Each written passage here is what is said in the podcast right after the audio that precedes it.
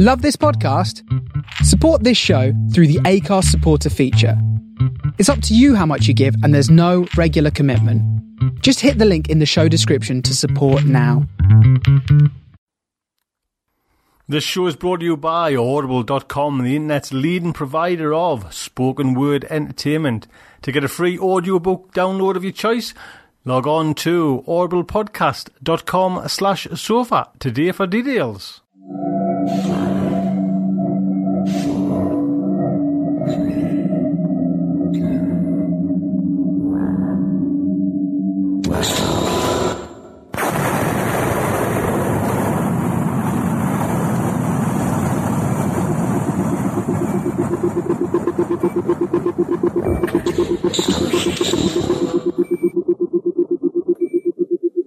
This is the Starship Sofa. Everybody, welcome. Hello and welcome to Aural Delights, show 110. I am your host, Tony C. Smith.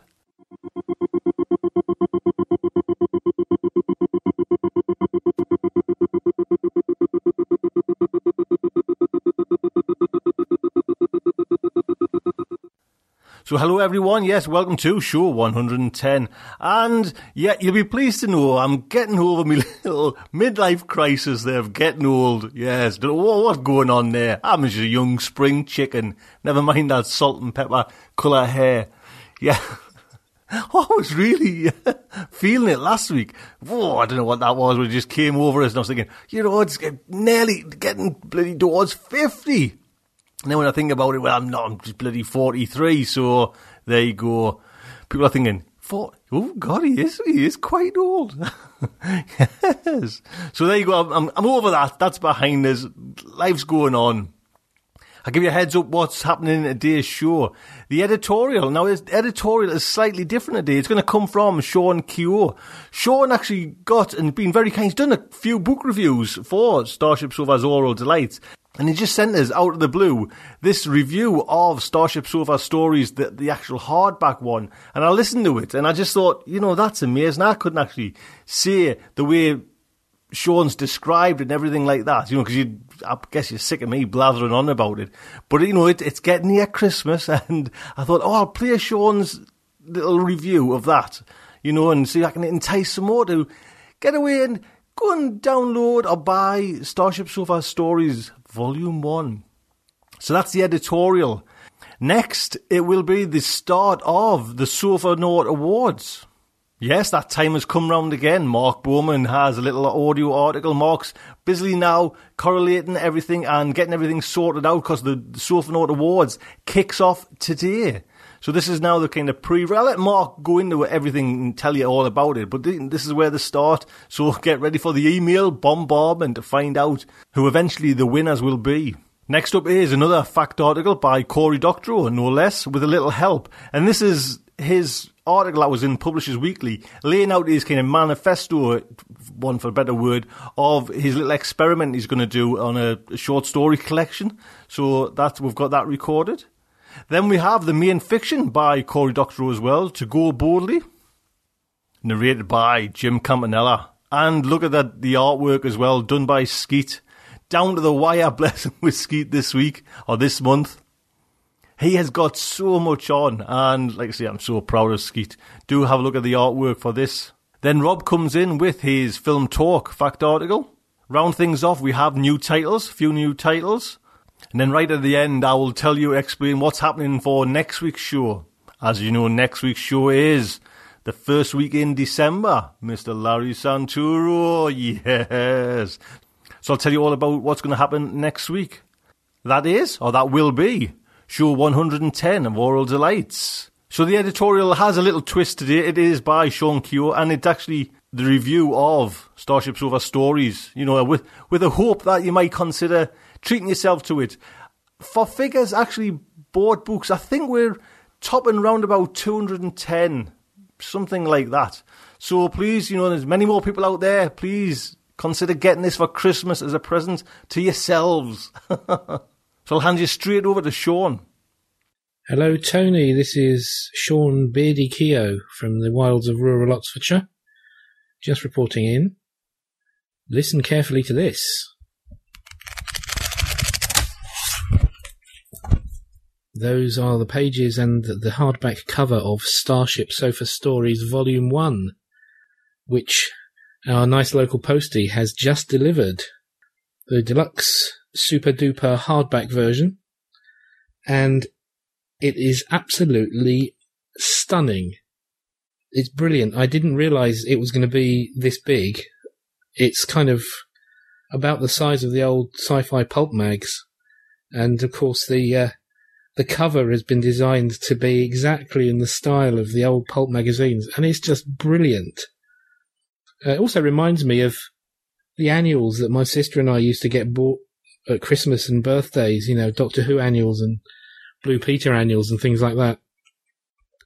And it's beautifully produced by Lulu. I mean, it's lovely. And the design of the thing, the way the pages are laid out, the brilliant little kind of adverts from 1950s magazines. It's a classic piece of work, and I'm so excited, practically bouncing around the room, looking forward to reading this. It's wonderful. And I can't wait for Volume 2 as well. And I hope it just goes on and we can all build up a library of these things. It really takes me back to, when I was about 9 or 10 years old. And we didn't used to get very much pocket money, tiny amount. And I'd walk into town and go to the shop on Station Hill in Barking and look at all the racks of pulp mags, science fiction comics and so on, and think, well, either I can buy one of these or I can get a bag of sherbet flying saucers and some licorice things now. How do you balance up those two? Whoa, which one's gonna come down? And more often than not, I'd end up leaving the sweets and having the comic instead. And this just takes me right back to that era when I was reading everything. Well, I still do, but, you know, 9 years old, 10 years old, reading absolutely everything and just can't get enough. I've gone through practically every science fiction book in the children's library. I got permission to have library tickets for the adult library and started taking out 6 books at a time. Oh, and this is great. It makes me feel just like I'm 10 years old and it's my birthday. I know I'm gushing a bit, but it's just wonderful. I did not expect it to be produced to this kind of standard. It is brilliant. So thank you very, very much, Tony, for the editing and, of course, being the mastermind behind all of this work. Thanks so much to all of the authors for giving permission for their stories to be published, and thanks to all of the artists that did all the illustrations and the cover design and so on. Highly recommended. If anyone's listening to this that hasn't ordered a copy, you don't need to spend all the money like that I did on the hardback. You know, the paperback ones I'm sure are just as great, but if you can afford it, go for the hardback because it's just a wonderful object. And then you can enjoy the physical pleasures of reading it as well as enjoying the stories. So that's enough from me. I've gone on for far too long. Hopefully I'll be back with some reviews of books in the near future. Just been way too busy recently. But in the meantime, carry on sofering. Bye-bye. There you go. Thank you, Sean. Sean sent that in, and, you know, he just says, if you want to use it, use it. And it was just... the way he described the book and, you know, and the memories and that was brilliant, Sean. Thank you so much. So please do, you know, if you haven't got Starship Sofas Volume 1, you know, pop over to the site, get yourself a copy. That would mean so much to us. So now, the year has come round again, and this is where the Sofanaut Awards kick off for this year.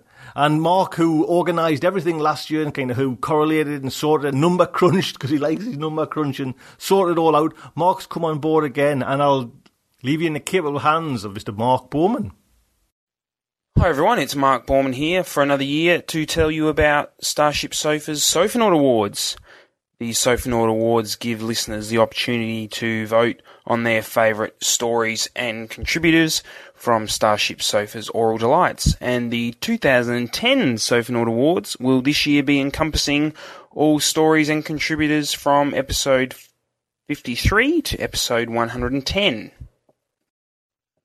This is the second year the Sofanaut Awards have been held by Starship Sofa. The first awards were held last year with much success. Proved to be a wonderful way for listeners to share and celebrate a year's worth of fantastic stories and contributors. So, to kick things off for another year of voting, I'd like to tell you about our 6 categories. The first category is for main fiction. This includes all of the headlining stories from each episode, as well as any serials that have been run over more than one episode. Once again, we also have the Flash Fiction category, although this year it's going to be called the Flash and Short Fiction category, as there were some stories that were perhaps a bit longer than usual Flash Fiction, but weren't included in the show as headlining stories. So basically any story that wasn't main headlining story has been placed in the category of Flash and Short Fiction. The Best Poetry Contributor category has been slightly altered for this year. The category will be called the Best Poetry and Song Contributor. This is to include the people who have contributed songs to Starship Sofa in the past year. Once again, we have a category for Best Narrator. This includes each and every person who has provided narration for poetry and fiction on Starship Sofa. We also have a category for Best Fact Article Contributor, including everyone who has contributed an article of any description for Starship Sofa. You'll find all their names on the poll, as well as information about the nature of the article that they contributed. We're adding a 6th category to the awards this year. We'll have a Best Artwork category to celebrate the amazing artwork that's been provided by various artists each month for Starship Sofa. For those of you who are familiar with your Starship Sofa history, the first show to feature a cover was episode 52, which was the final show eligible for last year's Sofanaut Awards, in which we did not have a Best Artwork category. So I've included the artwork for episode 52 in this year's Sofanaut Awards. And you can find links to all of those covers on the poll. This poll that I've been mentioning can be found at sofanauts2010.questionpro.com, and there'll be a link to that poll on the starshipsofa.com webpage for you to follow.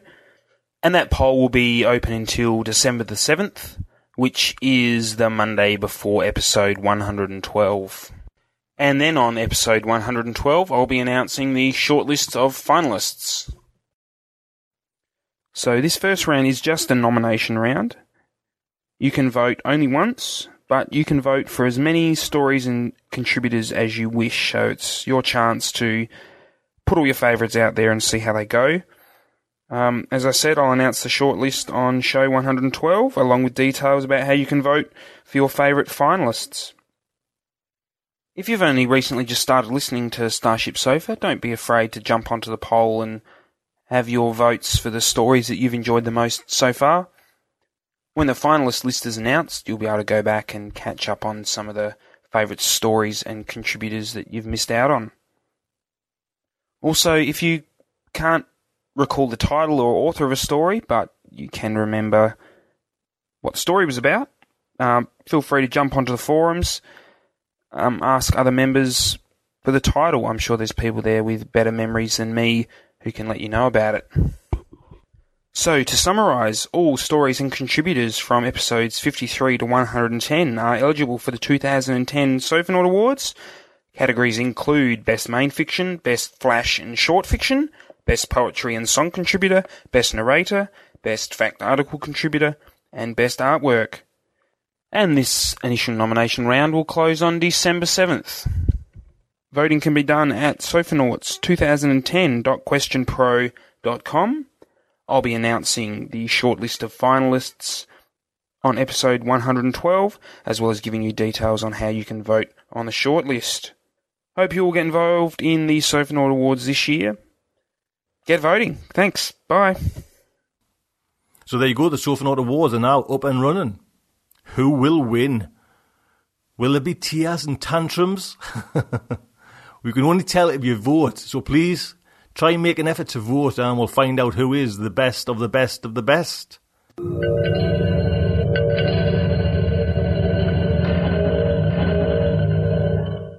So this show is brought to you by Audible.com, the internet's leading provider of spoken word entertainment. Audible has over 35,000 titles to be downloaded and played back anywhere, just like Starship Sofa. So log on to audiblepodcast.com/sofa to get a free audiobook download of your choice. Again, go to audiblepodcast.com/sofa today for details. So my recommendation for Audible this week is... I want to do, because I've got about 2 hours left of Coyote Horizon, the Alan Steele. This is the fourth one in his opus collection of everything Coyote. Well, I'm nearly finished that now, and like I say, this is the fourth one, and I've done these within, you know, about three months. So I wanted something totally different, you know what I mean? I always sometimes like that, if you know, I've done like a heavy lot of work on one particular subject, move on, or one particular genre, move on, and just try something different for a little change. And guess what? I'm going to choose. Guess what I've got on my little iPod there ready to go? Stephen King. Yes! Under the Dome, his new novel. And this is a monster book. You know, and fingers crossed I can get through it. Fingers crossed I enjoy it. The last one I read or listened to was his story, The Cell. And actually at the time, I liked it. Do you know what I mean? But looking back there now... I don't think I would have probably even picked it up and listened to it at all now, because it was since then that I watched that film 28 Days, and then I think it was 28 Weeks Later, there was like zombie. Oh, they freaked me out, honestly. We sometimes see up in the Northeast, they did my napper in, you know what I mean? Like, do your head in. I hated them, and I've worked out what I hate. I hate fast zombies. I do not like fast zombies. I get scared, yes. I honestly do. When the light's out, and it's dark, and then I start thinking about them films. Even now, how long ago that when I first seen that film? A couple of years ago. Oh, shocking. Do you know what I mean? What a shocking, horrible, nasty film. And like I say, but I listened to The Cell, you know, and that didn't really upset us, but I don't think I would listen to that now since these films. So that was the last Stephen King, and I don't know what the one before that was. You know, I haven't really read that many Stephen King. But I seen the cover for this Under the Dome, and it looks a little bit science fiction. I don't think it is science fiction, but I'm going to, you know, step in. And if anyone wants to listen along with us, do you know what I mean? I fancy doing like a couple of what we used to do with Fred, where we talk about talk about a book, and, you know, a couple of like little... segments I'll stick into Aural Delights. So if anyone wants to maybe read along or listen along, and we'll have like a little debate, see what it's like, this Under the Dome. Is it going to be up to much? But what, like I say, over 1,000 pages, I think. And on my iPod, it's coming in around 34.5 hours. So massive, massive, massive. This is what it says on the blurb. On an entirely normal, beautiful fall day in Chester's Mill, Maine, the town is inexplicably and suddenly sealed from the rest of the world by an invisible force shield. No one can fathom out what the barrier is, where it came from, and when or if it will ever go away. Dale Barber finds himself teamed up with a few intrepid citizens, the town newspaper owner, a physician's assistant at the hospital, a select woman, and 3 brave kids. Against them stands Big Jim Reaney, a politician who will stop at nothing to hold the reins of power, and his son, because time isn't just short, it's running out. Celebrated storyteller Stephen King returns to his roots in a tour de force featuring more than 100 characters. Oh, dearie. Some heroic, some diabolical, and the supernatural element as baffling and as chilling as ever any he could conjure up. With some of the most spectacular, sinister characters King has ever imagined in a driving plot, Under the Dome is Stephen King at his epic best. The book will thrill every reader who has ever loved a novel by King. So that's my next one on Audible. What I make of it, I've no idea. Hopefully I'll enjoy it, you know what I mean? Am I up to a big 34-hour story? We'll wait and see. And again, if you want to pop over to audiblepodcast.com/sofa, get yourself that copy of the audiobook and listen along with me.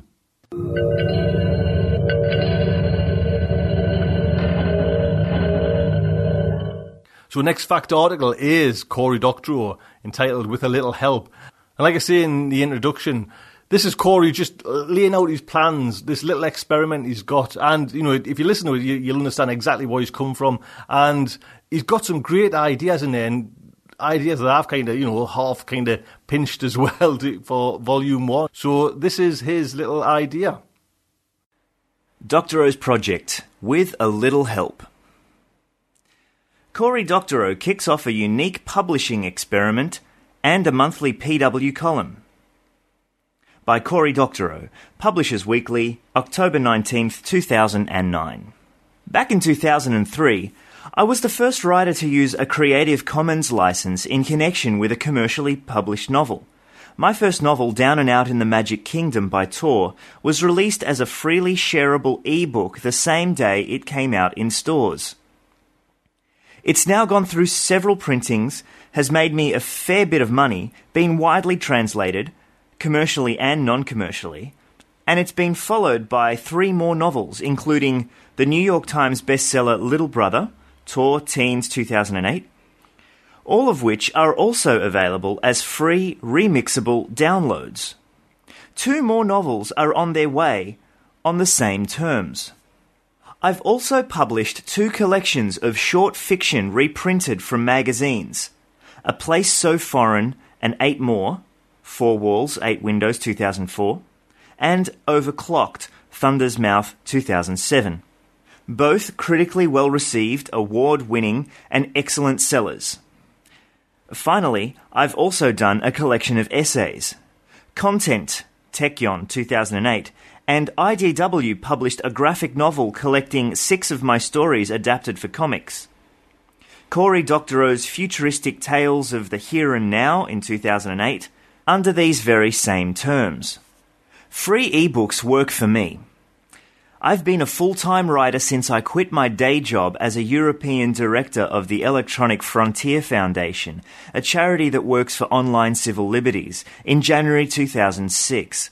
Since then, I've made my living through a combination of royalties and licenses, foreign translations, film options, etc. Earnings from Boing Boing, the popular blog I co-edit and co-own, speaking fees, column writing, and the occasional grant, teaching gig, or residency.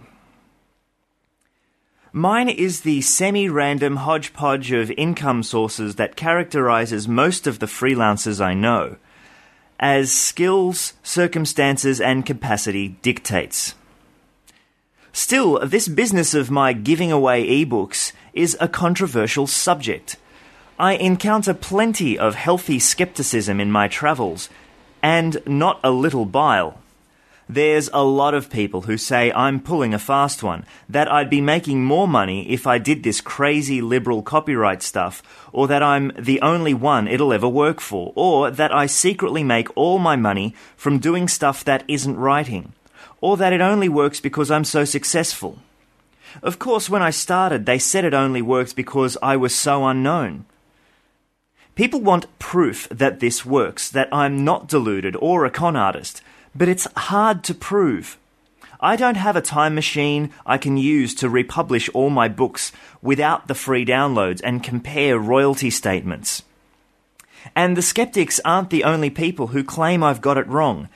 There are also the true believers. The true believers are the people who say that I'm a fool to give away 90% of the cover price of my books to the publisher and booksellers. After all, I have 3 or 4 million people a day who read my blog. I could just self-publish all my material and get it directly into the hands of my readers and pocket the lion's share of the income. I'm a contrarian on both of these propositions, that I'm losing money by giving away ebooks and that I'm losing money by using a publisher.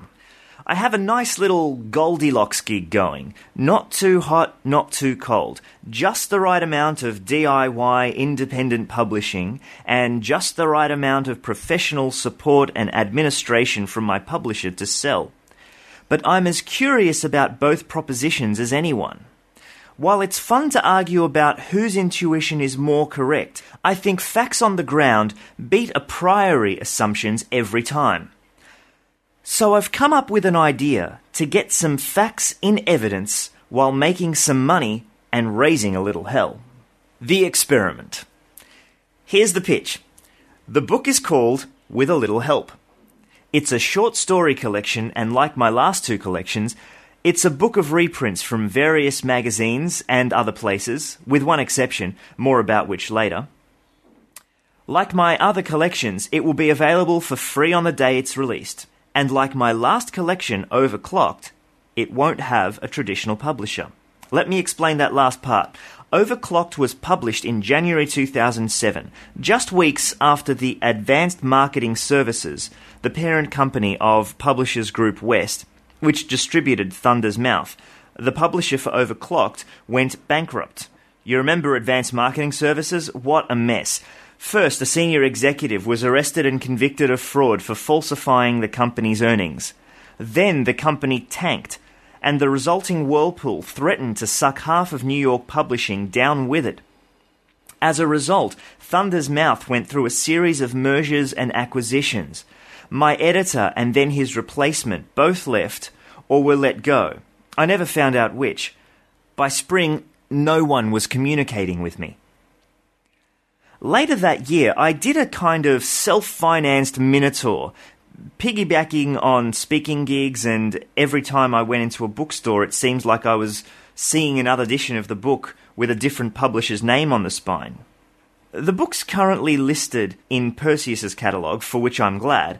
The royalty checks keep coming, and the book continues to do well, but I could no longer be said to have any particular relationship with this publisher. As far as I can tell, it is listing the book in its catalogue and filling orders, but not much else. This makes Overclocked into a fine control for my little experiment. It is a good book. It sold well and was critically acclaimed. But it is solidly a mid-list title, a short story collection published by a house turned upside down by bankruptcy. It will be the baseline against which I compare the earnings from With a Little Help. And those earnings will be diverse. Like the musicians who successfully self-produce albums in a variety of packages at a variety of price points, Radiohead, Trent Reznor, David Byrne and Brian Eno, Jonathan Coulton, I have set out to produce a book that can be had in a range of packages and at a range of price points from $0 to $10,000. P&L. Doctors swear an oath to do no harm. For this project, I've taken an oath to lose no money. That means that my capital expenditures have to be as low as possible. In the ideal world, every object I make available will either cost nothing to produce or will be physically instantiated only after it has been ordered and paid for. With this in mind, let me run down the packages. Ebook. Free in a wide variety of formats. I have always released my books in three formats: text, HTML and PDF formatted for two-column portrait printout, and my readers have always followed up by converting them to an astonishing long tail of other formats for their preferred readers. I maintain the three canonical files, updating them to fix typos, etc., but I don't attempt to do this with reader conversions. It'd be way too much work. One advantage to having so many geeky readers is that they find it rewarding and easy to hack together automation tools for me. Vaskin Kisoyan, a reader in the US, recently sent me a beta of a package called Ange that he's written to single source my master text files into HTML, PDF and EPUB, so that all I need to do is make an edit in the text file and run the script, and it converts the updated file to all the other formats and uploads them for me. There's a reason this collection is called With a Little Help. Audiobook. Free in a wide variety of formats. I've always taken great pleasure in reading my works aloud. I've done 150 plus installments of a podcast of my doing just that, but I'm no pro. However, many of my friends are pro voice actors, and I've called on them to each record one of the stories from the book. The impressiveness of the roster is incredibly gratifying to me, including as it does such voice talents as Will Wheaton, Mary Robinette Kawai, and Leo Laporte, as well as pals like voice actor Emily Herson and CBC radio personality Jesse Brown, colleagues like Spider Robinson, J.C. Hutchins and Hugh Spencer, and fans like Roy Turnbull. Not only am I an amateur when it comes to readings, I'm a total noob when it comes to mastering audio. Again, a reader saves my bacon. John Williams of DC's Rynex Studios is a talented sound engineer who got fed up with the poor quality of my podcasts, so he's been mastering them for me for some months now. He's been doing the same for all these disparate recordings, and I've offered him a cut from the net of sales on the CD/DVD versions of the audio.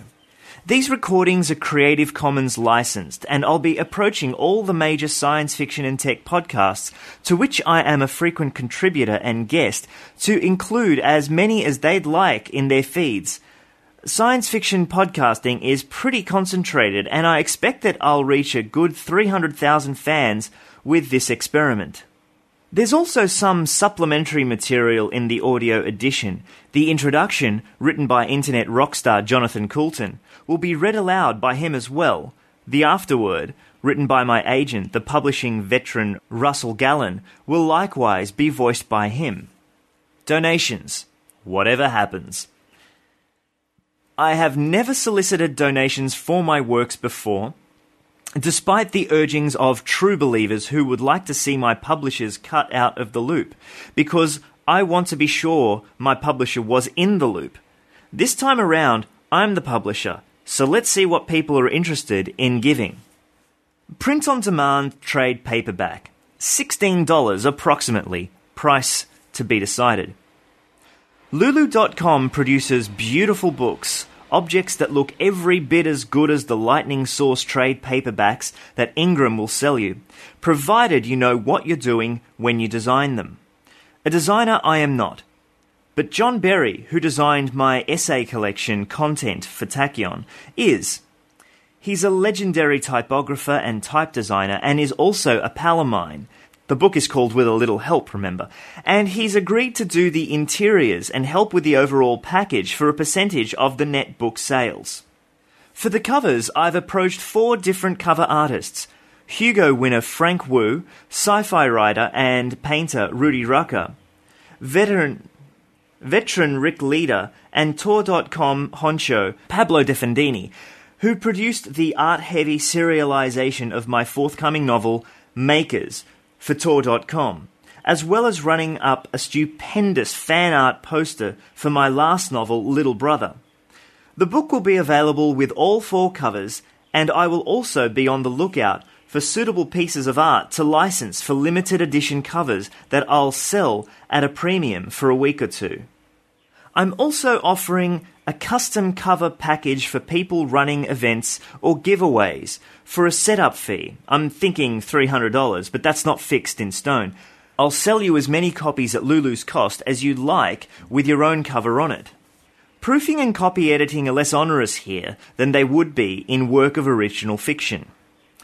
All of these reprints have already been through a copy edit and proofing pass at the magazines where they were originally published. But I'm also lucky to be the son of Dr. Rosalind Doctorow. My mum is a king hell proofer who routinely finds typos and even character name switches that are missed by my editors, copy editors and proofers. Naturally, she's not charging me for the service. Thanks, Mum. Now, lots of people have used pod as a way of avoiding a lot of sunk costs in publishing ventures, but I want to see how far I can push it. With my previous books, my readers have sent in typos as they discover them, and I've fixed the electronic tests immediately, storing up lists of changes for my publisher to incorporate in future printings. But pod means that I can fix typos as soon as they're reported, and what's more, I can add acknowledgements to the reader who caught it on the page where the correction appears as a footnote. I have a feeling that readers will happily buy a second copy of the book in order to have a printing in which their name appears. Premium hardcover edition, $250, limited run of 250 copies. My office is in Clerkenwell, in London, close to several artisanal binders and some damn fine printers. My favourite binder is the venerable family-owned Wyvern Bindery, which has agreed to bind a fine limited edition of With a Little Help for £20 a copy, in quantities of 20. The interior pages will be printed on old acres of Hatton Gardens, which will do them on an all-rag stock of £17 each. Of course, hand-bound hardcovers are pretty common stuff, so in keeping with the nothing exceeds like excess ethos of the project, I'm coming up with three very nice bonuses for the books. First, embossed on each cover will be an original illustration of me as a superhero in cape and goggles, drawn by Randall Munro, creator of the immensely popular XKCD webcomic. Randall frequently features me as this character in his strips, and it's become such a running gag that I'm routinely greeted at speaking gigs by fans bearing goggles and capes for me to wear. Second, also embossed into each cover, will be a rectangular indentation just the right size for an SD card containing the full text of the book and all the audio. I'm going to use the nifty SanDisk cards that fold in half and plug right into your USB slot for PCs that don't have built-in SD readers. The cards are glued into the cover with a dot of rubber cement, and so you have to decide whether to leave the book in mint condition and download the electronic material, or to play with the new toy, the perfect collectible conundrum. Finally, every book will have unique end papers made from paper ephemera solicited from writer friends, ranging from William Gibson and Neil Gaiman to Kelly Link and Aileen Gunn. These have been coming in all summer, and they run the gamut from the wrenching, Jay Lake's cancer diagnosis, to the uplifting, Joe Haldeman's watercolours, to the uproarious, Kathy Koja's second grade report cards. These will also be scanned and made available as a free Creative Commons licensed Flickr set. Commission a new story, $10,000, one only. I probably underpriced this, but it's too late now. The idea was to give my readers the chance to commission a story to be added to the collection at a later date, thus benefiting from an additional burst of publicity and possibly selling a second copy of the expanded edition to people who want to get the complete sext. I thought $10,000 was a nice, high number, but attainable, maybe the kind of thing a co-op of readers could come together to buy, a little existence proof of the wonders of crowdsourcing, etc. As a sweetener, I threw in a half-a-page ad for a mutually agreeable cause, product or service. But back in June, as I mentioned this over lunch with Mark Shuttleworth, the South African tech millionaire responsible for the Ubuntu Linux project, and also the first civilian to go into space as a tourist, courtesy of the Russian Space Agency, and he immediately bought it. And a few readers have come forward since to say they'd have happily gone $10,000 to commission their own story. Makes me think I'll ask for $20,000 next time around. I think this is what the economists call price discovery. Advertisements, to be decided. Since the paperbacks are print on demand and the electronic files can be trivially modified, I'm going to sell a single ad unit on a time-limited basis, a half-page or 500-pixel square, or 5 lines of text, depending on the image, at a price to be determined in month-long increments. After a month, I'll remove the ad from the downloads and print templates. Donations of books, to be decided.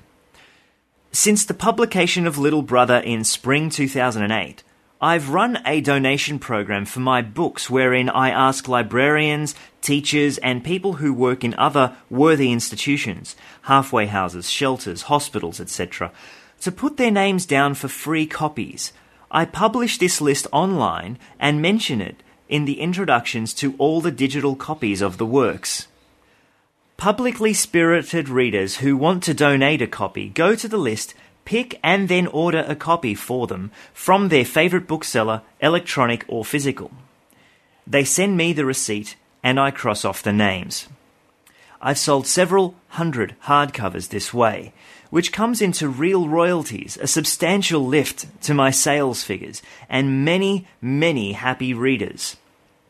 Up until now, I've paid an assistant to do the hard work on this, going through the solicitations to ensure they come from legit people, updating the web page as requests are filled.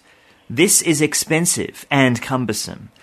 This time round, my agent, Russell Galen, has offered the services of his agency to handle that, and Lulu has offered to automate the process somewhat. The results. That's how the money is going to come in.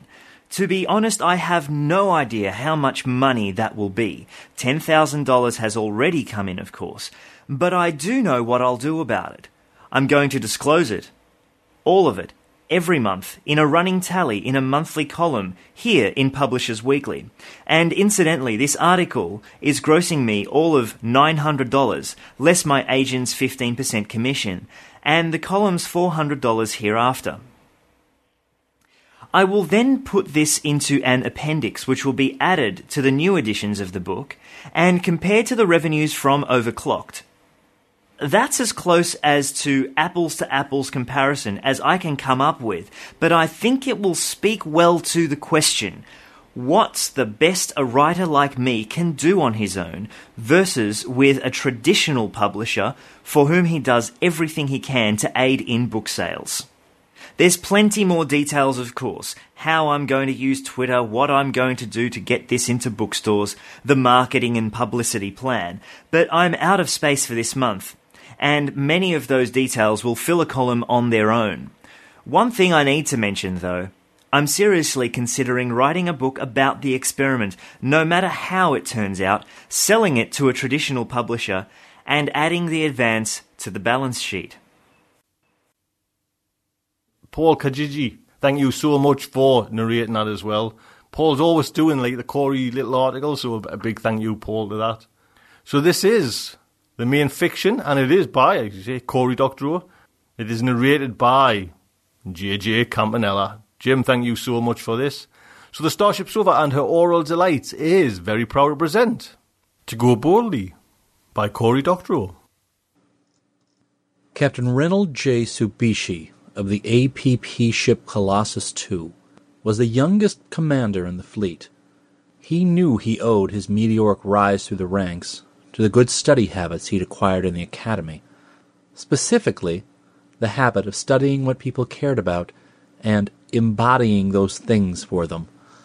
Thus, he was an expert in 20th century culture, the mark of distinguished taste in the academy for 200 years.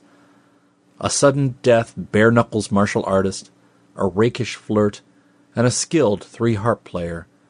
He led nearly every away team, didn't screw the officers, and he didn't have the faintest idea what to do about the ball. The ball had been detected in the middle of the second shift, when the B-string had the con on the bridge.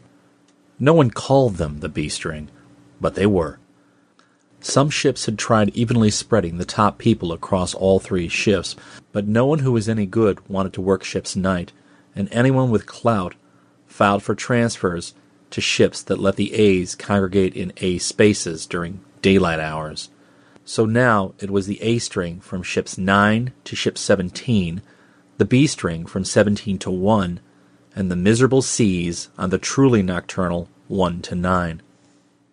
Tsubishi was in the middle of his first REM when his headband brought him swiftly to the surface of his mind, dialing up the lights and the smell of wintergreen and eucalyptus as the hollow of First Lieutenant Mota, framed by the high back of the command chair, filled the room. "Sir," Mota said, ripping off a precise salute. His exoskeleton made all routine movement precise, but the salute was a work of art, right down to the tiny ping as the tip of Zur metal-sheathed tentacle grazed Zur forelobe. "My apologies for rousing you.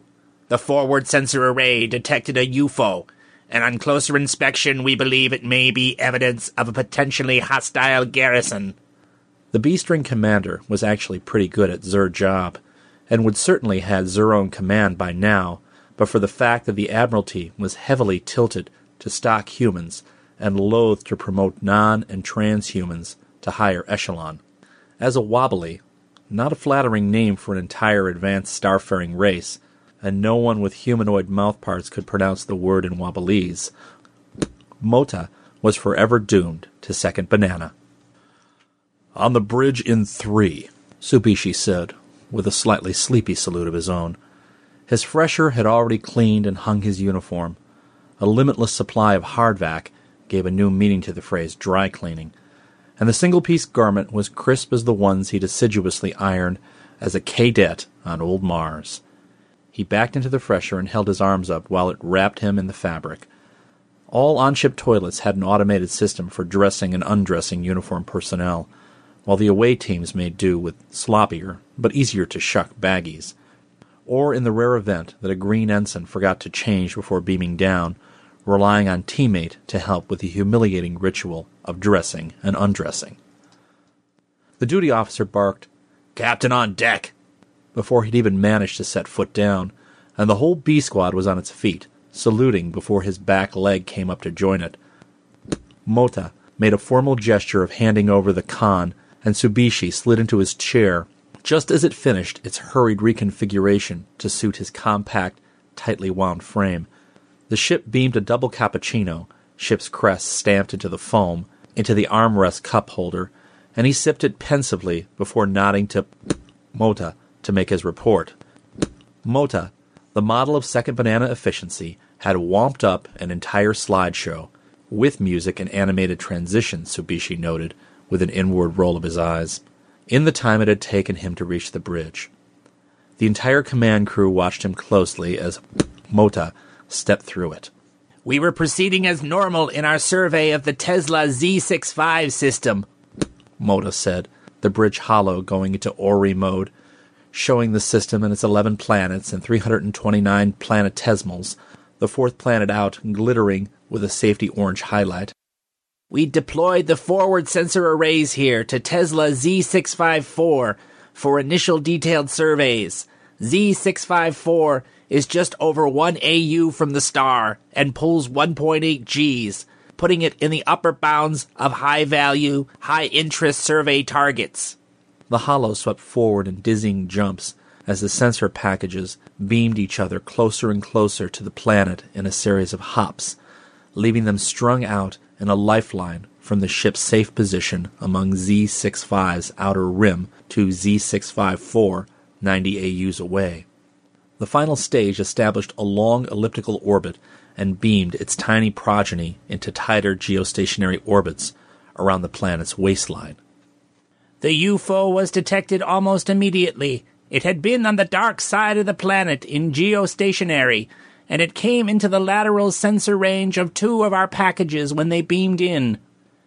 In a volumetric display, four different views of the UFO, a radar-derived mesh, a set of charts displaying its likely composition, an optical photo of the item in shaky high mag, and a cartoon derived from the former showing the UFO as a sphere, a mere 1.5 meters in diameter, skinned in something black that the radar analysis suggested was a damned efficient one-way sheath that likely disguised a panopticon's worth of sensors, spy eyes, radar. The hollow transitioned, a genie back into the bottle effect, and was replaced with a bulleted timeline of the encounter, including notations as to when radar incursions on the sensor package emanating from the UFO were detected. Mota let the chart stand for itself, then clicked on the final slide, the extrapolated cartoon of the UFO again. Mota ripped off another artful salute. "Orders, sir?" "Have you brought one of our packages forward to get a closer look?" "No, sir. I anticipated that contingency had made plans for it, but have not given the order." "Do it," Tsubishi said, giving one of those ironical little head tilts that the female cadets on Mars had swooned for, and noted the B-shift tactical officer's appreciative wriggle with satisfaction, and watched the holotank as the packet changed its attitude with conservative little thruster bursts, moving slowly relative to the UFO, while the continents below whirled past as it came out of geostationary position. The cartoon UFO resolved itself with ever more minute details as the packet got closer and closer. "Packet reports radio chatter. 3 sigmas off random, 83% confidence that it is communication." The comms officer had an unfortunate speech impediment that she'd all but corrected in the academy, but it was still enough to keep her on the B squad. Probably wouldn't accept neurocorrection. 85, 95, signal identified as ultra-wideband sequency key. Switching to UWB reception now. Playing back 900 MHz to 90 GHz spectrum for 10 minutes, using key. Repeating pattern found. Decoding. It was the standard first contact drill. Any species plying the spaces between the stars was bound to converge on one of the few Rosetta strategies. The holotank showed a real-time visualization of the ship's symbology AI subsystem, picking 1,000,000 digits of pi out of the chatter, deriving the counting system, then finding calculus, bootstrapping higher symbols out of that, moving on to physics, and then to the physics of hyperspace. A progress bar tracked the system's confidence that it could decode arbitrary messages from the UFO's originating species, and as it approached completion, Tsubishi took another sip of his cappuccino and tipped his head toward the comms officer. "Hail the UFO, Ms. DeFuca Williamson." The comms officer's hands moved over her panels. Then she nodded back at Tsubishi. "This is Captain Reynold J. Tsubishi of the Alliance of Peaceful Planet Ship Colossus II. In the name of the Alliance and its 42-member species, I offer you greetings in the spirit of galactic cooperation and peace." It was canned, that line, but he'd practiced it in the hollow in his quarters so that he could sell it fresh every time. The silence stretched. A soft chime marked an incoming message. A succession of progress bars filled the holotank as it was decoded, demuxed, and remuxed. Another, more emphatic chime. "Do it," Tsubishi said to the comms officer, and the first contact was made anew. The form that filled the tank was recognizably a head. It was wreathed in writhing tentacles, each tipped with organs that the computer identified with high confidence as sensory, visual, olfactory, temperature. The tentacles whipped around as the bladder of the thing's throat inflated, then blatted out something in its own language, which made Wobblies sound mellifluous. The computer translated, "Oh, for God's sake, role players, you've got to be kidding me." Then the message disappeared. A klaxon sounded and the bridge dimmed. Flashing red lights filled the bridge. "Status." Tsubishi took another calm sip of his cappuccino, though his heart was racing. Captains never broke a sweat. It went with the territory. "The package has gone non-responsive. Nearby telemetry suggests with high confidence that the package has been destroyed. Another has gone offline. 2 more. All packages non-responsive and presumed under attack." "Bring us to DEFCON 4. Tsubishi said. "Do it." The A-team assembled on the bridge in a matter of minutes, freshly wrapped in their uniforms, unceremoniously pushing the unprotesting B-team out of their seats, just as the ship's computer beamed their preset high-alert snacks and beverages to their workstations. As a courtesy, Mota was allowed to remain on the bridge, but the rest of the second shift slunk away, looking hurt and demoralized. Tsubishi pursed his lips at their departing backs and felt the burden of command. "Bring us to within 5 AU, Lieutenant," he said, nodding at Deng Gorinsky in the navigator's chair. "I want to get a little closer." At 5 AUs, they could beam photon torpedoes to within 15 minutes of the UFO. If it was anything like their own packages, they could outmaneuver it with the torpedo's thrusters at that range. The lieutenant showed her teeth as she brought the ship up to speed, battle-ready and champing to blow the intruder out of the sky.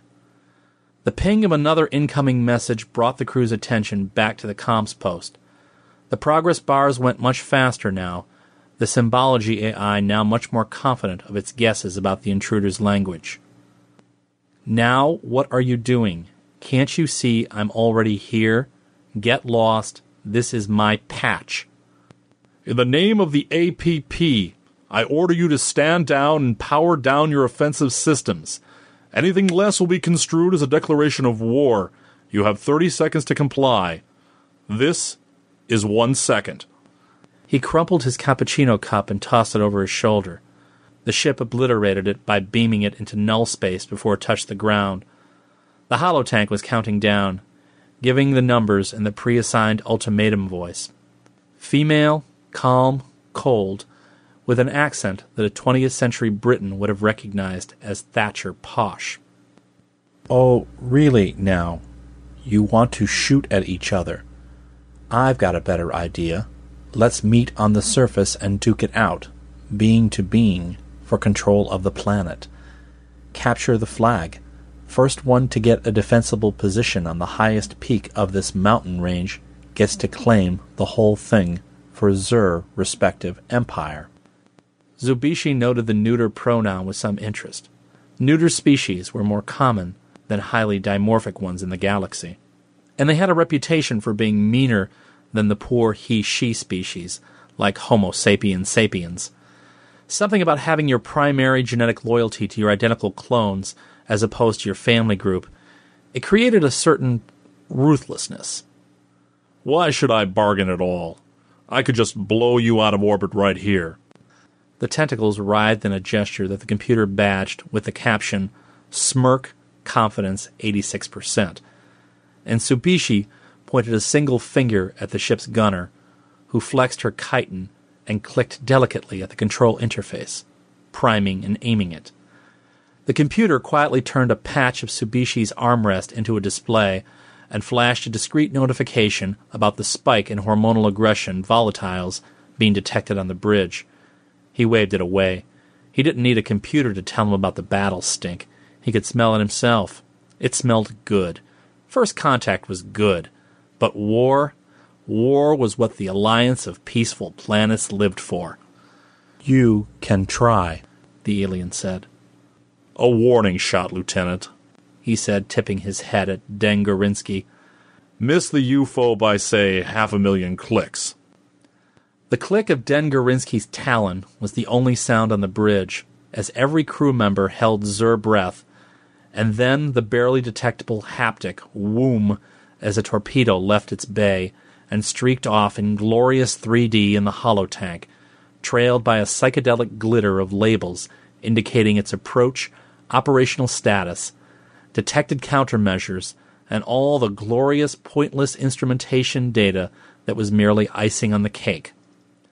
The torpedo closed on the UFO, drawing closer, closer, closer, then blink. It's gone, sir. Dengarinsky's talons clicked.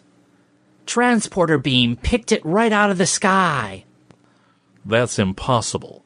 He didn't bother to say it. Of course it was possible. They'd just seen it happen. But transporting a photon torpedo that was underway and emitting its punishing halo of quantum chaff should have required enough energy to melt a star and enough computing power to calculate the universe. It was the space naval equivalent of catching a sword blade between your palms as it was arcing toward your chest. Take us back to 70 AUs, he said, admiring the calmness in his own voice. He had a bad feeling, but it didn't pay to let it show. The armrest gave him another discreet notifier, this one about the changing composition of the pheromones on the bridge. Fear stink. Now! The ship's klaxon sounded again, louder than he'd ever heard it outside of the Academy War Games. He silenced it with a flick of a finger and peered into the holotank. Incoming UFO, sir. The tank showed it to them. It was sickeningly familiar. That's our torpedo, he said. Closing fast, Dengarinsky said. Shields up. Estimated impact in 28 seconds. Evasive action, Tsubishi said uselessly. They were already in an evasive pattern, the ship automatically responding to the threat, faster than any human reflexes. Anti-missile battery, he snapped. The smaller missiles streaked toward the torpedo. Can we make contact with the control interface on the torpedo? The comms officer jabbed furiously at the air around his helmet, making hand jive known only to the most highly trained communications specialists, each one executing a flurry of commands to the comms computer. No, sir, he muttered around the helmet's visor. I can establish a three-way handshake with it, but it doesn't respond to my authorization tokens. Fallback token's no good either. In the holotank, the anti-missiles with their labels, streaking toward the missile. It dodged them, shot at them, dodged them. Then one of them found its mark, and the missile detonated. A silent fireball that collapsed in on itself, lensing the gravity around it and bending space. "All right, then," Tsubishi said. "Hail the UFO, Lieutenant." "That wasn't very friendly," he said. "I get the feeling we got off to a bad start. Shall we start over again?" "I've already issued you my challenge, Captain. Personal combat, on world. First one to the top of the highest peak claims the planet. The loser surrenders it. I'll give you the whole system if you want." "I see. And if I refuse?" The klaxon sound was louder than before. In the tank, dozens of photon torpedoes had just blinked into existence, relentlessly plowing through the depths of space, aimed directly at the ship. Helpfully, the tank tagged them with countdown labels. The ship was not going to make it. Tsubishi allowed himself 3 seconds, and then he cleared his throat. "Ahem. We accept your challenge." The torpedoes vanished, leaving behind their labels. An instant later, the tank helpfully removed the labels, too. "Sir, with all due respect, you can't beam down to the surface." Mota was visibly agitated and writhed uncomfortably under Tsubishi's calm stare. "I don't recall asking for your opinion, Commander." He plucked at his baggies and wished for the comforting tautness of his ship-wrapped uniform. Such was the price of leadership. The alien was very clear on this in any event. It's calling the shots. "Captain, you are being driven by the alien. You need to get inside this decision loop and start setting the agenda. It's suicide otherwise. You saw how much power—" "I saw, Commander. It's well and good to talk about getting inside decision loops, but sometimes you're outgunned, and all you've got is your own bravery and instincts. It's not like we can outrun that thing." "We could back off." "We don't know what his transport beam range is, but it's clearly far in excess of anything we've ever seen. I'm betting that I have a better chance of getting to some kind of resolution on the surface than I do being able to pull back to warping distance ahead of its ability to turn us into shrapnel." "Some kind of resolution, sir?" "Well, yes, we're intelligent species. We can talk. There's probably something we have that they want. And we're pretty sure that there's something that they have that we want. Their transporter technology, for starters. That decision loop stuff is applicable to fighting. We already know we can't do that. We need negotiation." The wobbly relaxed visibly. "I see, sir." "What? Did you think I was going on a suicide mission?" "Sir, of course not, but—" "Besides, I'm curious to see this thing face to face. That UFO is barely big enough to hold my breakfast. Those ugly bastards must be about 3 millimeters tall. How do they accomplish the neuronal density to pack a functional intelligence into something that small?" "Good question, sir," Mota said. Tsubishi could tell he'd won the argument. "Commander, I'm detasking you from the bridge for now." "Me, sir? Who will have the comm?" "Oh, leave it to Varma," he said. The C-string commander was always complaining that she never got to run the bridge when important things were happening.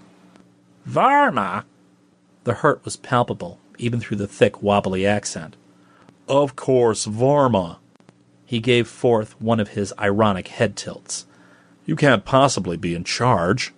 He waited for one beat, leaving Mota trembling on Zur Hook. "You're coming down to the surface with me." Emotions chased each other across the wobbly's face. Pride. Worry. "Sir, fleet procedure prohibits having 2 or more senior officers in a single landing party." "Unless the crew members in question possess specific talents or capabilities that are likely to be of necessity during the on-planet mission. Don't quote regs at me, Commander. I eat regs for breakfast." Another head tilt. The wobbly's exo gave an all-over shudder that Tsubishi recognized as a wriggle of pure delight. Tsubishi smiled at Zur. Command wasn't so hard. Sometimes. When he was a cadet, he'd hated the transporter drills. Yes, they were safe, over-engineered to 1,000,000 nines, but at the end of the day, Tsubishi just didn't like being annihilated to a quantum level and reassembled at a great distance by a flaky, incomprehensible entanglement effect. Deep down in his cells, annihilation equaled dread. Command meant that you had to like transporters, love them. So he'd gotten over his dread. He'd found a pliant transporter technician, an older career woman, the backbone of the fleet, and struck up an arrangement. For an entire month, he'd paged her whenever he needed to go anywhere in the academy, and she'd beamed him there. 12 transports a day, 24. The fresher, quarters, classes, the simulators, the mess hall, her room, after hours where she'd met him wearing a slinky film of machine-wrapped gauze and a smile. A month of that, and he'd changed the equation. Annihilation equaled yawn. Status, Commander Mota. The wobbly salute ticked off Zur Forlobe. Sir, crew ready for transport. Landing coordinates? Here, Mota said, gesturing at the holotank, which transitioned to a view of the planet below them, and quickly zoomed to a prairie at the foot of an impressive mountain range that unevenly split the smaller of the planet's two landmasses. And our objective? Mota gestured, and the holotag skipped forward, superimposing a glowing field over one of the mountaintops. Tsubishi realized that this was another slide presentation. Mota really loved slide presentations. It was a wobbly thing. Commander Mota. Yes, sir. If that mountaintop is our objective, why aren't we beaming down onto it? Mota jumped to the next slide, which zoomed to the mountain range with a bluish bubble superimposed over most of it. No-go zone, sir. Test transports of enzymatically representative samples proved unreliable. Unreliable? The enzymes we retrieved had been denatured, sir, as with extensive heat. They were barbecued, Cap, said Second Lieutenant Reyna, the mission science officer, a wobbly who had made a hobby out of twin-cent Earth in a brown-nosing effort to ascend through the ranks faster than wobblies usually managed. It was an open secret on the Colossus, too, that the two wobblies loathed each other. Tsubishi approved of this, and approved even more of Mota's forbearance in selecting Reyna for the landing party. I see.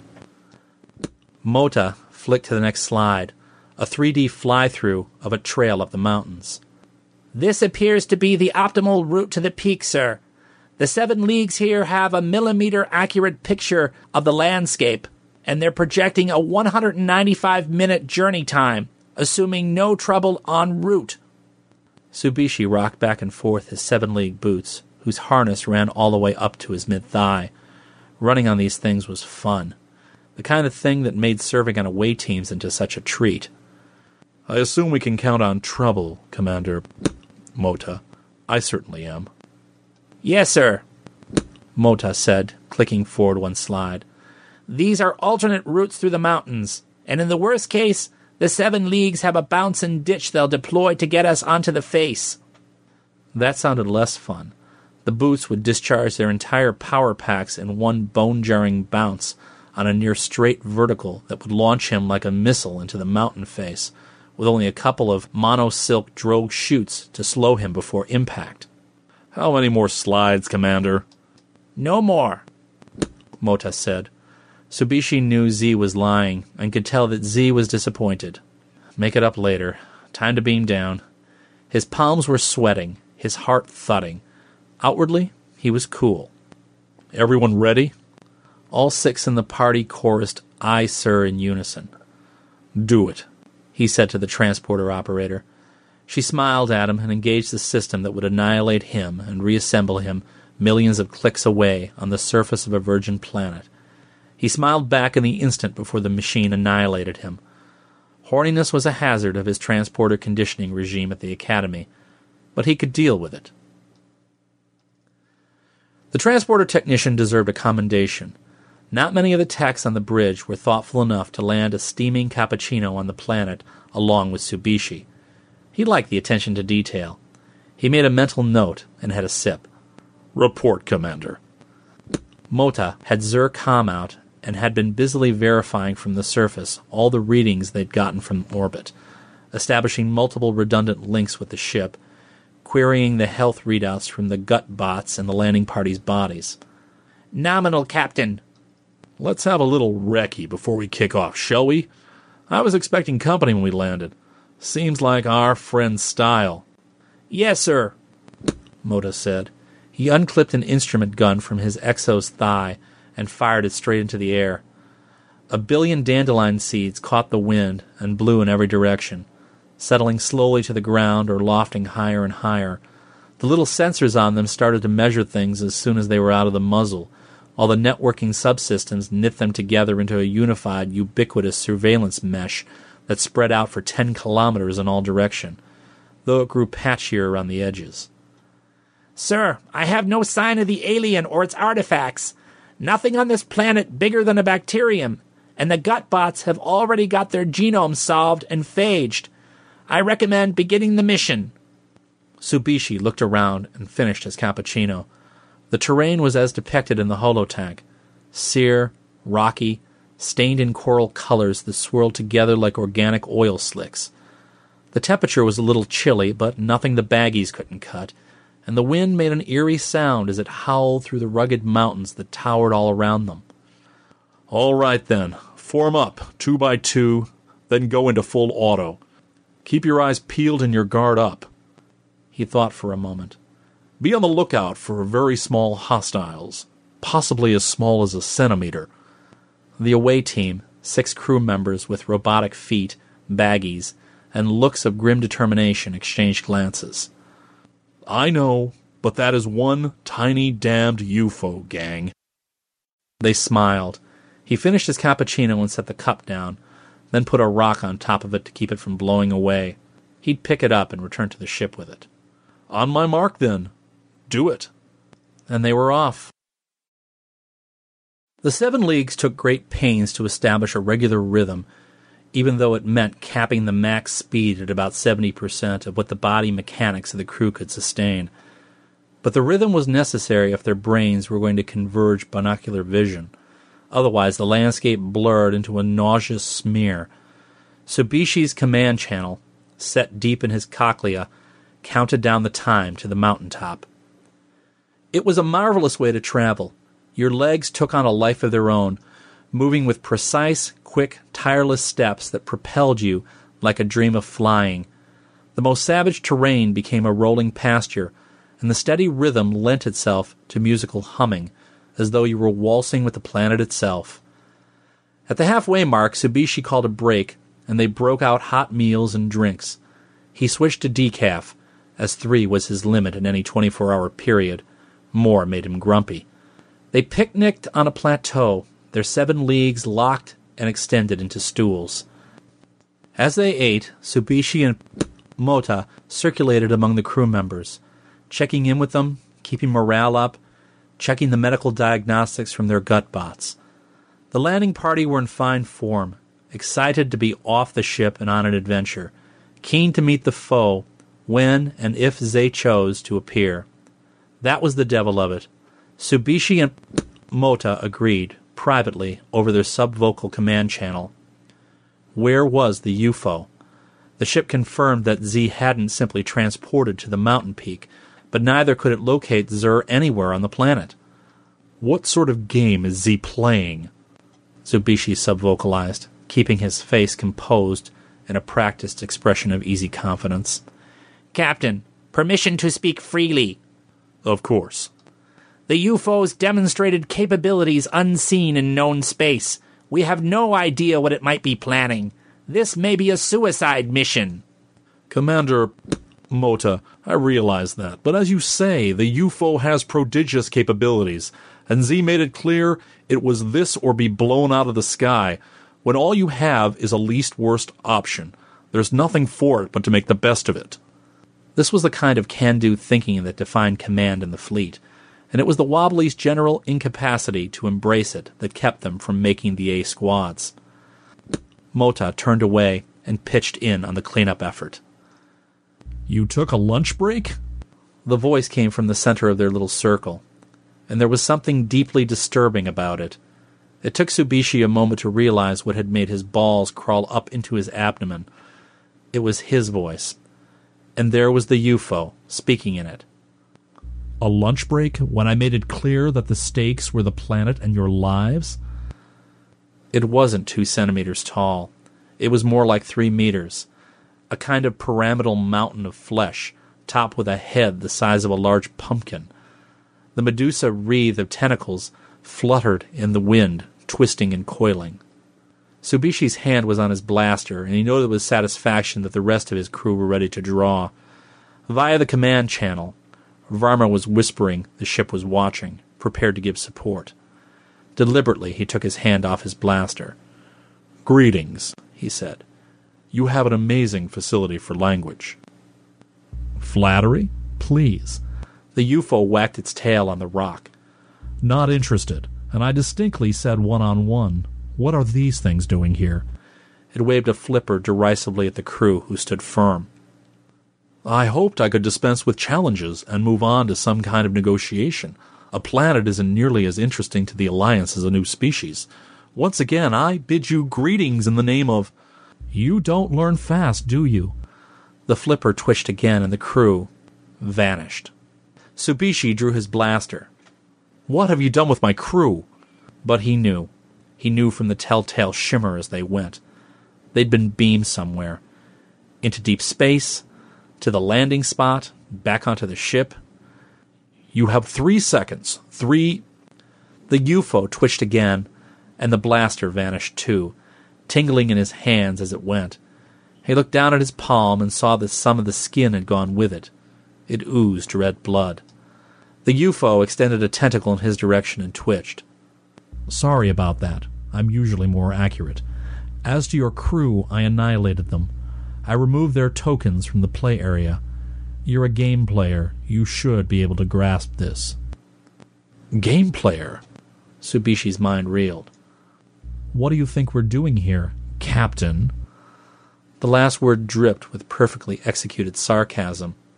The UFO really did have an impressive language module. With creeping hopelessness, Tsubishi realized that Z couldn't possibly have trained it from their meager conversation to date. Z must have been snaffling up titanic amounts of communication from the Colossus II's internal comms. Z was thoroughly inside his decision loop. "Competing, gaming. You're clearly familiar with the idea, Mr. Role Player." "Why do you keep calling me that?" "You're starting to bore me, Captain. Look, it's clear. You're outmatched here. You've got a lovely little play area up there in orbit. I'm afraid you're about to forfeit it." "No!" Tsubishi's veneer of calm control blistered and burst. "There are hundreds of people on that ship. It would be murder." The UFO inflated Zer's throat bladder and exhaled it a couple of times. "Murder?" Z said. "Come now, Captain. Let's not be overly dramatic." This was the first time that the UFO appeared the least bit off balance. Tsubishi saw a small initiative and seized it. "Murder! Of course it's murder! We're not at war! It will be an act of sheer murder!" "Act of war, Captain? I'm not playing your game. I'm playing—" Its tentacles whipped around its head, and Tsubishi got the impression that it was fishing for a word. "I compete to put my flag on a pattern of planets. It's a different game from your little Space Marines dramatics." On that plateau, on that remote world near that unregarded star, Captain Reynold J. Tsubishi experienced Satori. "We're not playing a game. We are Space Marines. Space Navy, actually. We're not playing soldiers. We are soldiers. Those are real people. And you've really, really killed them." The alien's tentacles went slack and twitched against its upper slopes. It inflated and deflated its bladder several times. The wind howled. "You mean that you haven't got a recent stored copy of them?" "Stored copy of them?" The tentacles twitched again. Then they went rigid and stood around Zer's head like a mane. The bladder expanded, and the UFO let out a keening moan the like of which Tsubishi had not heard anywhere in the galaxy. "You don't make backups? What is wrong with you?" The UFO vanished. Instantly, Tsubishi tried to raise the Colossus 2 on the command channel. Either his comm was dead, or he choked down a sob of his own. The UFO returned to him as he sat on the mountain peak. He hadn't had anywhere else to go, and the 7 leagues had been programmed for it. From his high vantage, he looked down on wispy clouds, distant lower mountaintops, the sea. He shivered. The command channel was dead. He'd been there for hours, pacing and doing the occasional calisthenics to stay warm, to take his mind off things. He was the captain. He was supposed to have initiative. He was supposed to be doing something, but what could he do? "You don't have backups." The UFO stood before him, a hill of tentacled flesh. It was closer than before, and he could smell it now. A nice smell. A little yeasty. It spoke in Mota's voice now.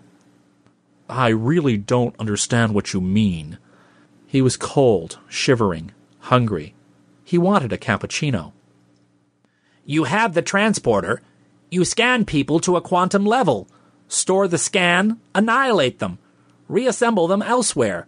Are you seriously telling me it never occurred to you to store the scans?" Captain Reynold J. Tsubishi of the APP ship Colossus II was thunderstruck. He really, really wanted a cappuccino now. "I can honestly say that it never had." He fumbled for an excuse. The ethical conundrum. What if there were 2 of me? He thought, what if... "What is wrong with you people?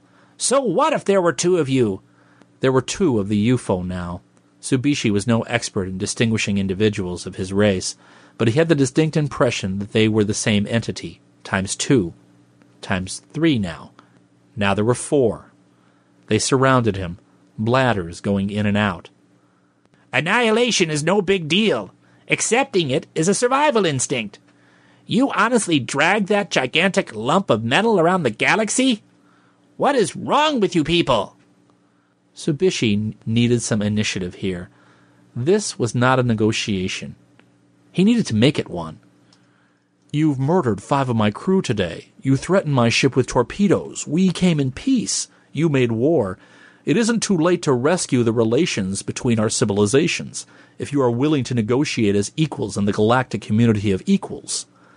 "Negotiate? Fella, sorry, Captain, I don't speak for anyone." Now there was just one UFO, shimmering space where the others had been. The UFO paused for a second. "Give me a second. Integrating the new memories from those folks takes a little doing." "Right, okay.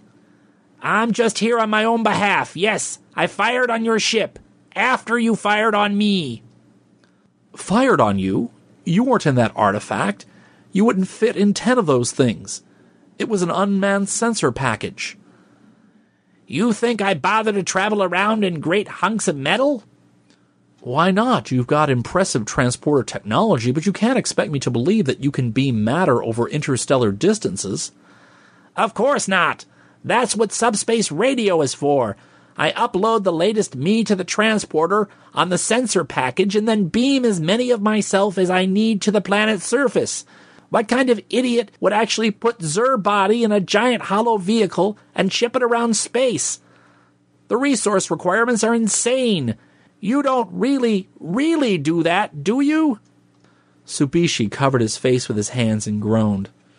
"You're telling me that you're just an individual, not representing any government, and that you conquer planets all on your own using subspace radio and transporter beams." "Yes, indeed." "But why?" "I told you! I compete to put my flag on a pattern of planets. My friends compete to do the same. The winner is the one who surrounds the largest number of Zur opponents' territory. It's fun. Why do you put on costumes and ship your asses around the galaxy?" The UFO had a remarkable command of standard. "You've got an excellent symbology AI," he said. "Perhaps our civilizations could transfer some technology to one another, establish trade. There had to be some way to interest the UFO in keeping Tsubishi around and letting him back on his ship. The planet was cold, and he was hungry. He wanted a cappuccino. The UFO shrugged elaborately. "It's remarkable what you can accomplish when you don't squander your species' resources playing soldier. Sorry, Navy. Why would you bother with trade?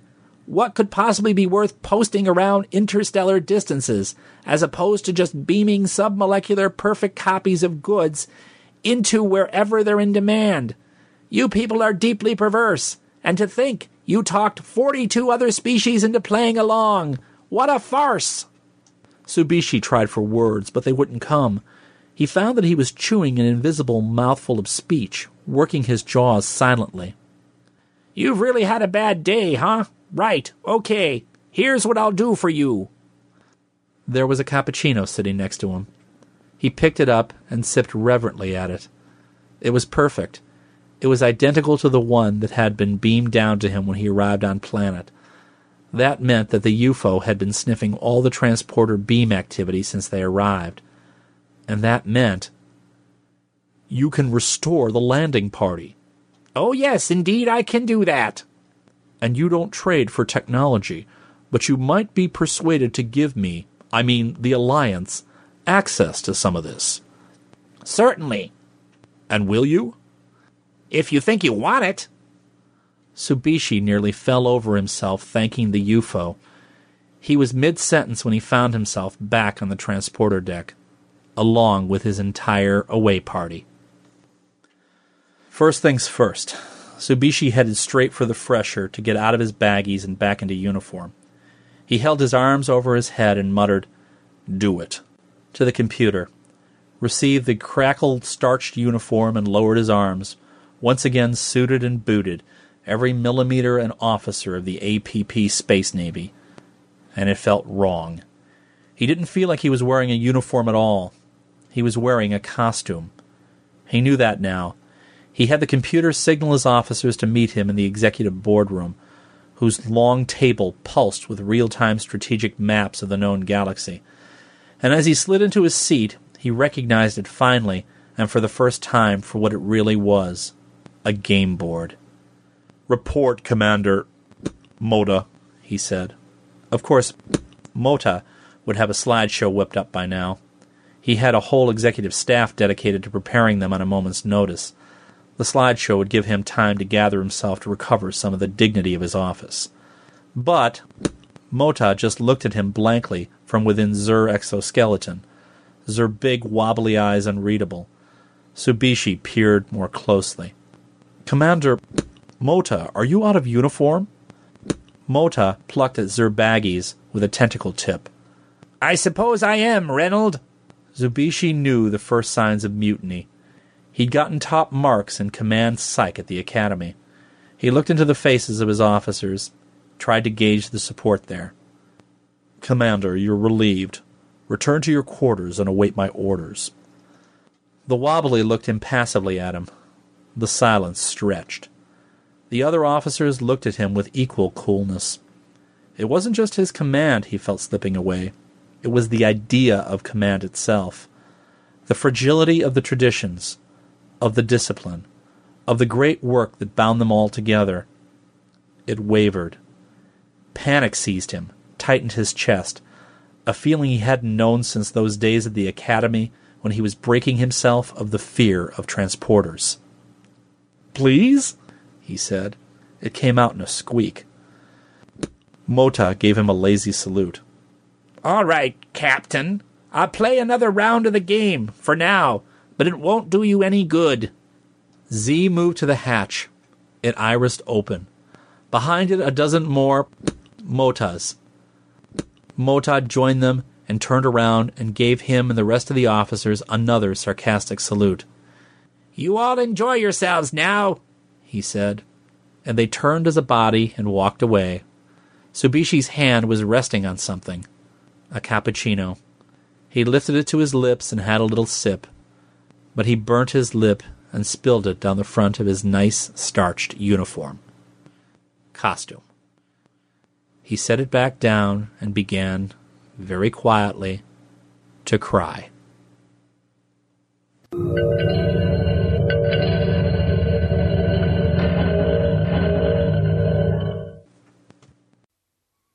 you go. Thank you so much, Cory, for letting Starship Sofa narrate that. And Mr. Jim Campanella.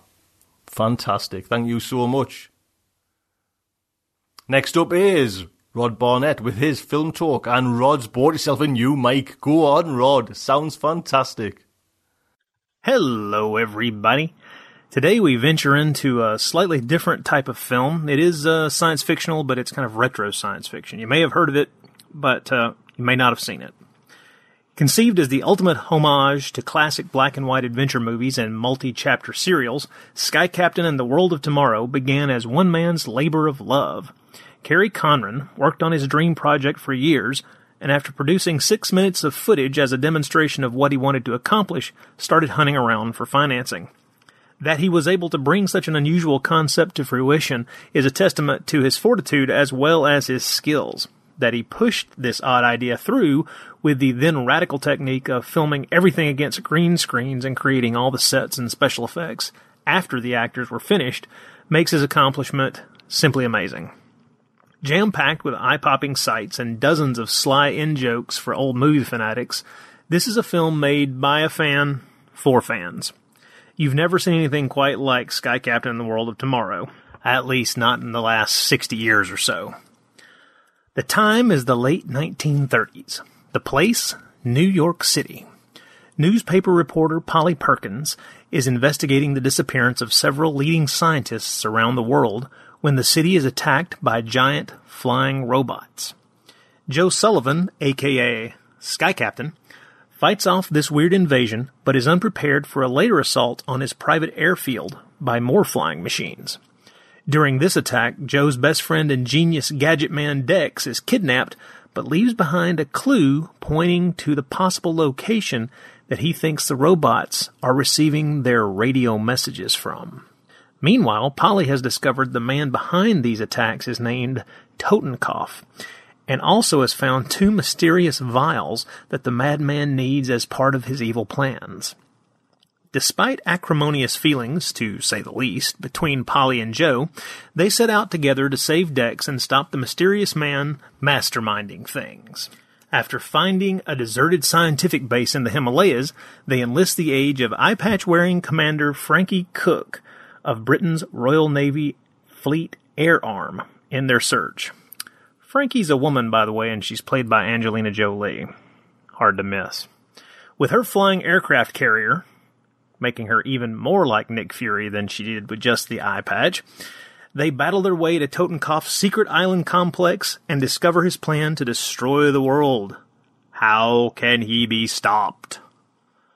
Now, strangely, I did not come to my love of Sky Captain and the World of Tomorrow quickly, and that's kind of strange. This movie is geared precisely for someone like me. I love old adventure films, watch and collect the classic serials of the 30s and 40s, read old hero pulp novels constantly, and love retro science fiction tales of all kind. But oddly, when I saw this film theatrically, I was pleased, but not overjoyed. After the initial excitement of the opening attack on New York and the first few hops around the globe, I began to feel a distance between me and the story. I just wasn't involved. I felt that the movie lost momentum in the last half, becoming less interesting and slightly tiring, so I came away liking Sky Captain, but still a little disappointed. But then I rewatched it at home, and I suddenly got it. Almost by accident. Because of my hectic schedule, I was unable to go through the movie in one session, so I divided it up over a 2-day period. This schedule was even more broken up by pet care issues, dinner plans, laundry, everything in the world. This led me to realize that the second half of the film was not only much better than I remembered it, but also easily the best part.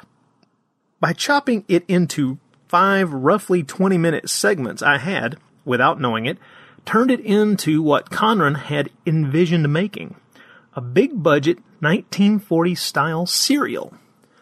The flaw in the film, for me, wasn't that it flagged in the home stretch, but that it maintains its energy and excitement for too long to take in one sitting. Structured as a classic chapter play, it has too many cliffhanger moments for a single viewing. Any fan will tell you to never watch an entire serial at one time. It'll deaden your mind, numb your butt, and cause synaptic overload. Conran and his team have done a great job of capturing both the serial's good points, action, thrills, stunt work, and bad ones, thin characters, stilted dialogue, logic-defying stories. But by having to make it into a long-form film, they've almost overshot the mark. From looking at the original 6-minute short Conran made, it's clear he saw this as a serial, and the piece even ends with the promise of 7 exciting chapters to come. There's ample evidence that they would have liked to make the story as a multi-part film, and I'm convinced that they should craft an alternate version someday for DVD. Fingers crossed. I can already imagine the chapter titles. Watery Crash, Island Assault, Rocket of Death, and those great Sound of Doom voiceovers. That would be so fun. Will Dex be killed by the metallic monsters? Can Polly and Sky Captain escape certain destruction? Why is Sky Captain diving toward certain death on the ocean surface? Man, that would be fun. But even as I confess that I really do love this movie, I'm not blind to its faults. Even within the strictures of the classic serials, the dialogue could use more zip, and though he does a fine job, I'm not sure Jude Law was the perfect choice for the lead. Also, first-time director Conran's inexperience shows at times, with some flat scenes and missed details that really bug me. Of course, in a movie that sports a combination airplane-submarine, maybe I'm being too picky for my own good. This is a movie that I'll be watching over and over again. It's going to end up slotted into the DVD player repeatedly for years to come. And I'm glad there are others out there that love these kinds of old adventure thrills as much, if not more, than I do. So if, like me, you enjoy retro science fiction with a bit of a 30s, 40s twist, Sky Captain and the World of Tomorrow just might be right up your alley. I know I'm feeling the urge to rewatch it again right now. There you go. Thank you so much, Rod, for that. Do keep them coming. Always look forward to them. So just before we get into new titles, little shout out. Art, again, I'm looking for more art. If anyone is out there who's an artist, illustrator, and wants to do some work for Starship Sofa on these covers, please get in touch. starshipsofa@gmail.com.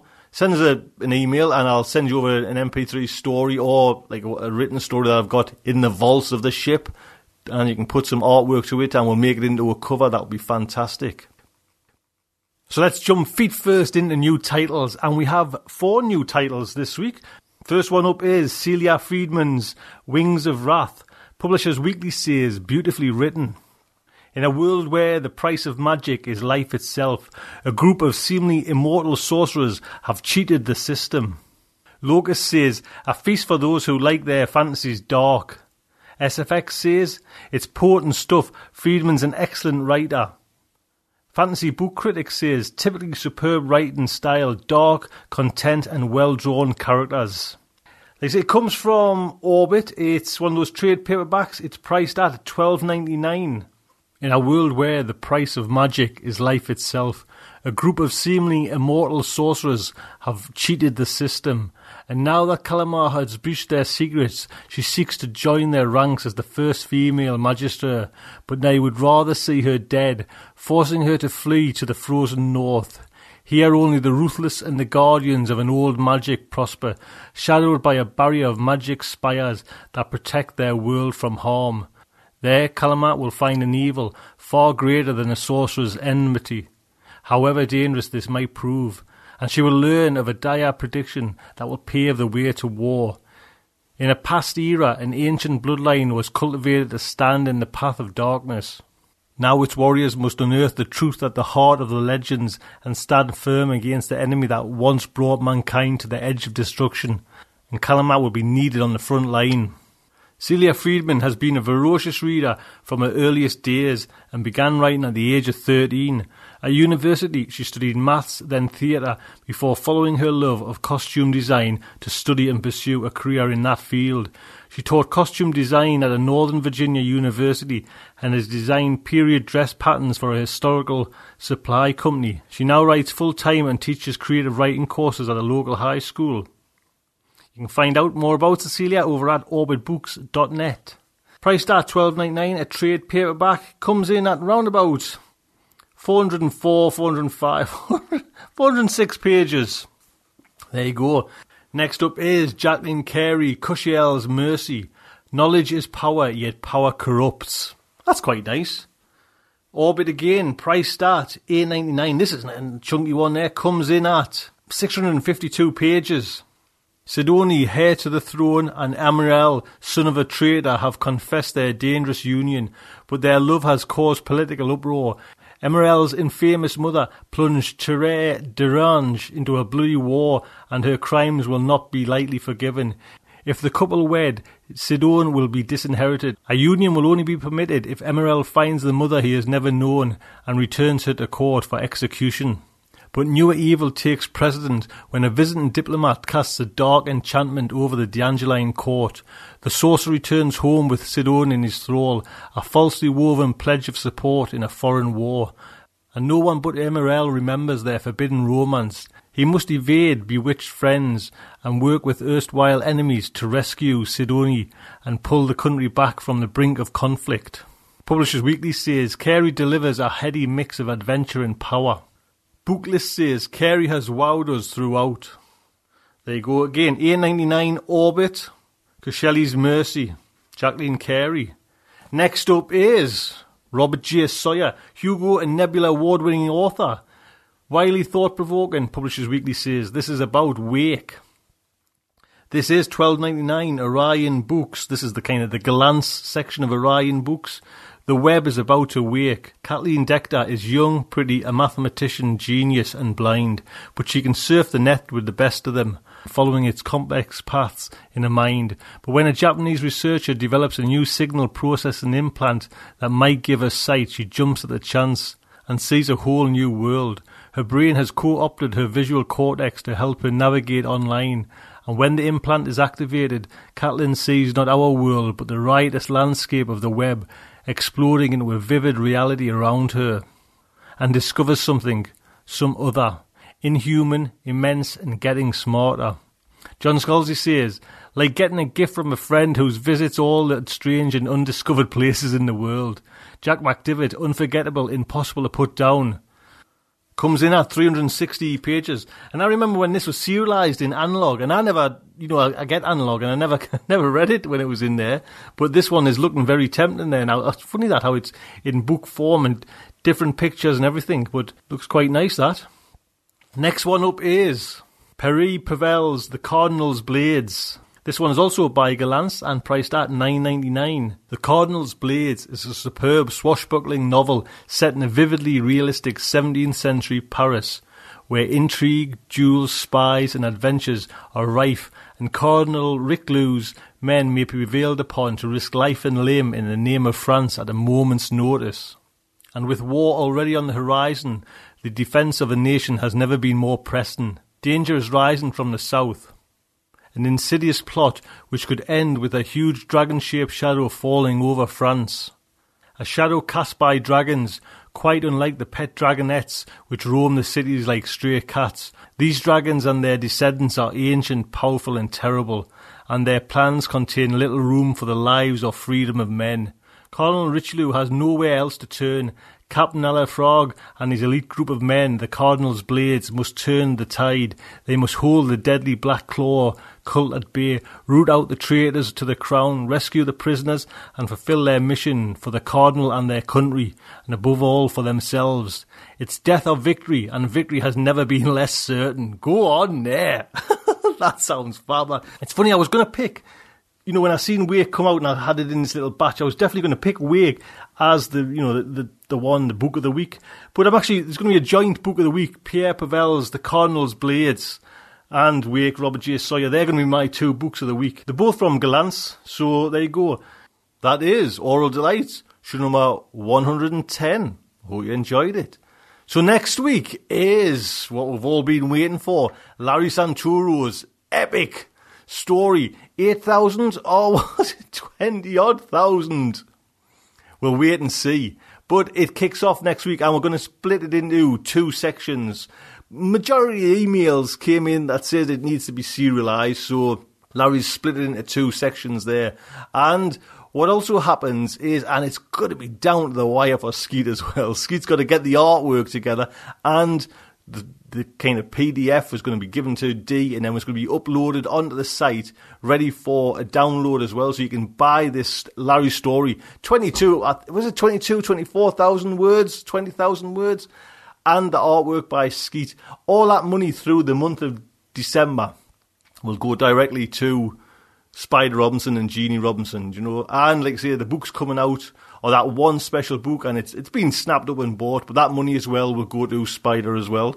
So hopefully, I'm saying this because I just know Skeet is just so busy at the minute. Hopefully, from the 1st of December, you can come to the website and download, buy that PDF ebook, and it'll be £2.99, and all, like I say, all that money goes to Spider, and that's going to run from the beginning of December to the end of December, and then that's it. It's gone, and that's it. No more. It is Larry's story, and Larry can do what he wants with it. Hopefully, he will take it further and further. So please, if you're gonna, you know what I mean, it's like a bit of a naff time, I guess, now for Spider and Jeannie. You know, with the kind of what's hanging over them. Do that. You know, do that for them. Do that for me.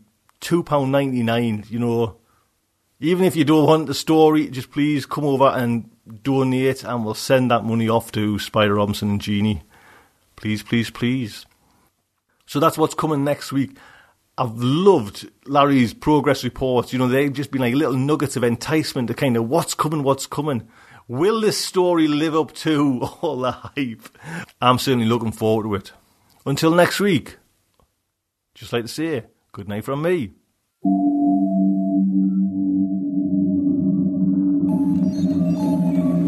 Heroes survive this terrible ordeal? Can they win through with their integrity unscathed? Can they escape without completely compromising their honor and artistic judgment? Tune in next week for the next exciting installment of Starship Sofa. Evacuation procedure initiated. Shuttle set for launch. Airlock will be opened in 3, 2, 1.